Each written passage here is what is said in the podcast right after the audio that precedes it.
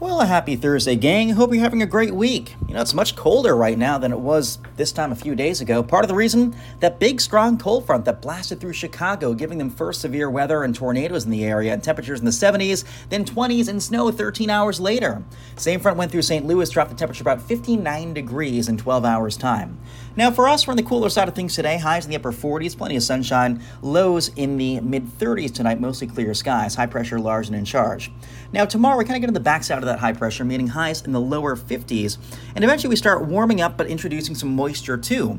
So I think by Friday night, we start seeing some rain, especially west to east. Lows in the mid 40s, highs in mid 50s on Saturday. Rain likely throughout the day, finally winding down Saturday night after midnight. Sunday, I think we're good. Same thing Monday, highs in the mid 60s both days. For the Capital Weather Gang, I'm meteorologist Matthew Cappucci.